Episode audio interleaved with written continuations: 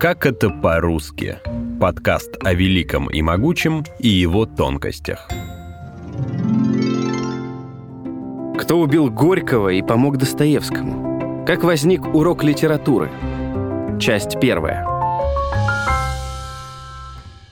В расписании гимназии XIX века можно найти латинский и греческий, русский, алгебру, физику и географию. Отдельные часы отводились на пение, рисование и чистописание. А вот литературы там нет. Художественные произведения ученики подробно разбирали на уроках русской словесности. Так вспоминал об этих занятиях писатель Владимир Короленко. Каждый урок словесности являлся светлым промежутком на тусклом фоне обязательной гимназической рутины. Часом отдыха, наслаждения, неожиданных и ярких впечатлений. В гимназиях на словесности подробно изучали древнерусские произведения и классику.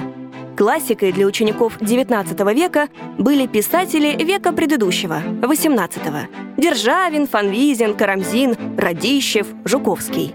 Самые прогрессивные учителя выступали за то, чтобы добавить в литературный канон современных авторов – Льва Толстого и Федора Достоевского. От этой инициативы отмахивались. Авторы новые, малоизученные, произведения проверку временем еще не прошли. Так что будущих метров читали в свободное от учебы время, на специальных углубленных курсах или вовсе под партой. Вот как это объясняет доктор филологических наук, ведущий научный сотрудник Института мировой литературы Российской академии наук, профессор Российского государственного педагогического университета имени Герцена Евгений Пономарев. Сколько уже Пелевин работает в литературе? Да? Ну, 30 лет, наверное, точно. Но никакого Пелевина в школе, конечно, не изучают. Разве что, опять же, на каких-то таких специальных уроках, посвященных текущему литературному процессу в хорошей школе, хороший учитель может что-то такое о Пелевине рассказать. И то опасно, потому что темы у Пелевина не самые детские. Вот. Также, наверное, и к Достоевскому относились в 1978 году. Тем более, что Достоевский еще жив. В первые послереволюционные годы в регионах читать умели меньше четверти населения – и учителя в первую очередь взялись за ликвидацию безграмотности. Школа тех лет современному человеку показалась бы очень экспериментальной. Учеников делили на бригады. Потом каждая группа учила свой материал. Оценку получали тоже всей бригадой. Предметы объединили в блоки, и чтение попало в группу общественно-политических дисциплин. Отдельного учебника по литературе не написали, но сделали рекомендованные списки книг. Главная задача тех лет – показать школьникам истории борьбы, восстания и революционный процесс. Книги для изучения выбирали соответствующие – от овечьего источника Лопеса де Вега до Пушкина. Вот, например, Дубровский, Пушкин легко могли проходить, потому что хорошее произведение про крестьянское восстание иллюстрирует сложности крепостного права, про которые дети э, тоже много слышали на уроках. Литература играла служебную роль, ее никто не рассматривал как основной предмет в 20-е годы. А в середине 30-х годов произошел резкий слом советской идеологии. Каждого писателя тогда считали голосом своего класса. Вот Пушкин в Евгении Онегине – рупор мелкопоместного дворянства. Призывает всех вернуться в родные имения и жить на природе. И важны тут не лирические переживания героя, а экономические детали. Например, с кем в XIX веке вел торговлю Петербург.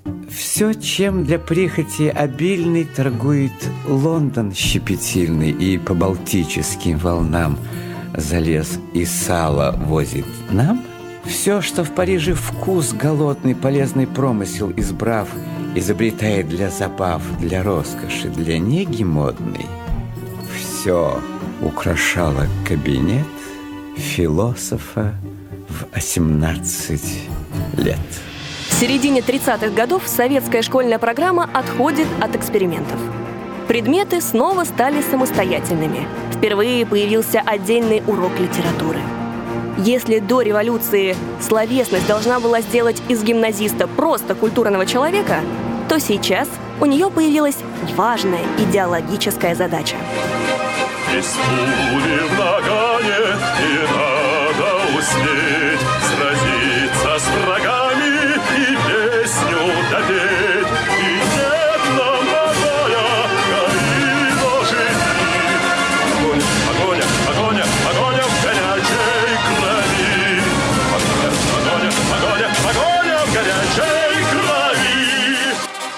Учебниках тех лет важную роль отвели Максиму Горькому.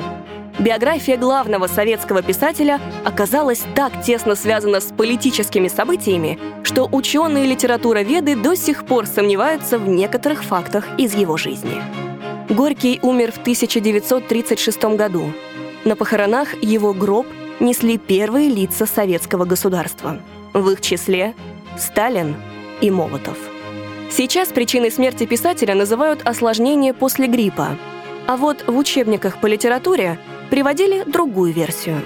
Она продержалась до 1956 года.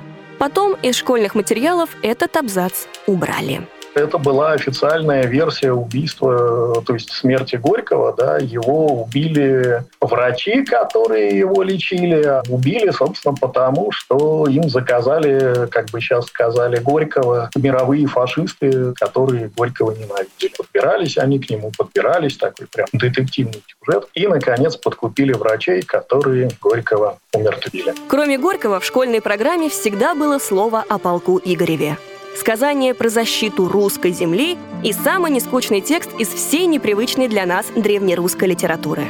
Никаких неправильных и антисоветских вещей в произведении не нашли, так что истории о походе русских князей на половцев ничего не угрожало.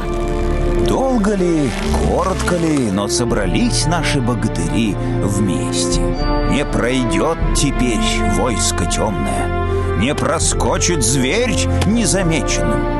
Да что там зверь? Муха не пролетит. Во как!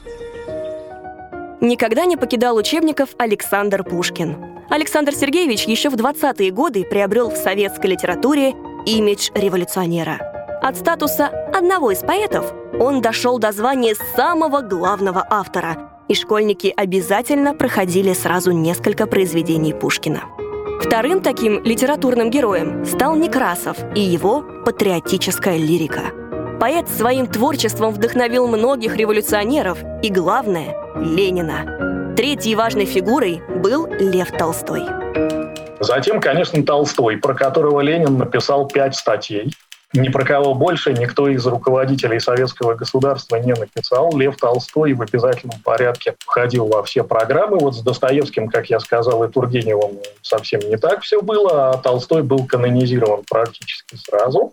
Ну, немножко ошибался, конечно, идейно, но самые главные вещи понимал правильно. Так, собственно, его и Ленин объяснял. Про Достоевского советские руководители статей не писали.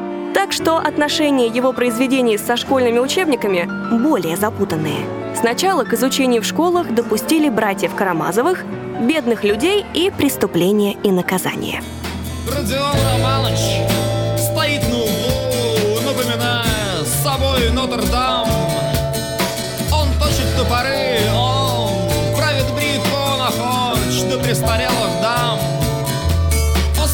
интересом наблюдает за дракой Это наш молодежный герой Опять затеял битву с дураками Но бьется он сам собой К концу 30-х годов Федор Михайлович из уроков почти пропал – о нем упоминали лишь несколькими абзацами в обзорных статьях про историю литературы.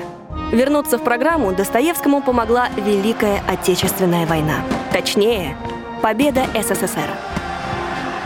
Люди были в невероятной эйфории, это можно понять. И вот, собственно, на этом фоне меняется и советская идеология, потому что учебник-то, конечно, зависел не от настроений людей, учебник зависел от указаний агитпропа ЦК. Меняется советская идеология, которая становится значительно более патриотической. Про Толстого Ленин сказал, что наш, а Достоевский настолько откровенный противник революции, всех тонных э, изменений, то, наверное, проходить его не надо. Вот Достоевский возвращается после войны, потому что Достоевский очень известен на Западе, потому что Достоевский такой вот писатель первого ряда. Из русских писателей это перевешивает его неприятие революции.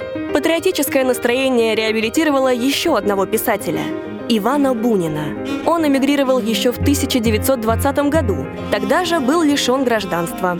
И по идеологическим соображениям проникнуть в советские учебники никак не мог. Но в 1933 году Ивану Алексеевичу вручили Нобелевскую премию по литературе. Он стал первым русским лауреатом.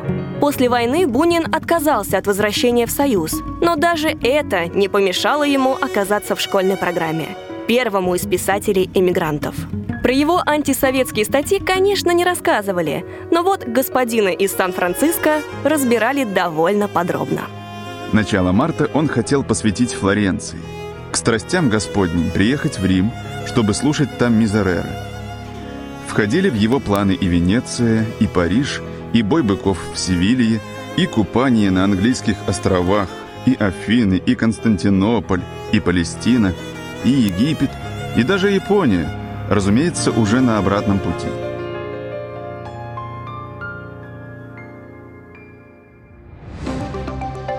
Уроки литературы в середине 20 века до оттепели все еще проходили без многих привычных нам героев. Там не было Есенина, Блока, Булгакова и многих других.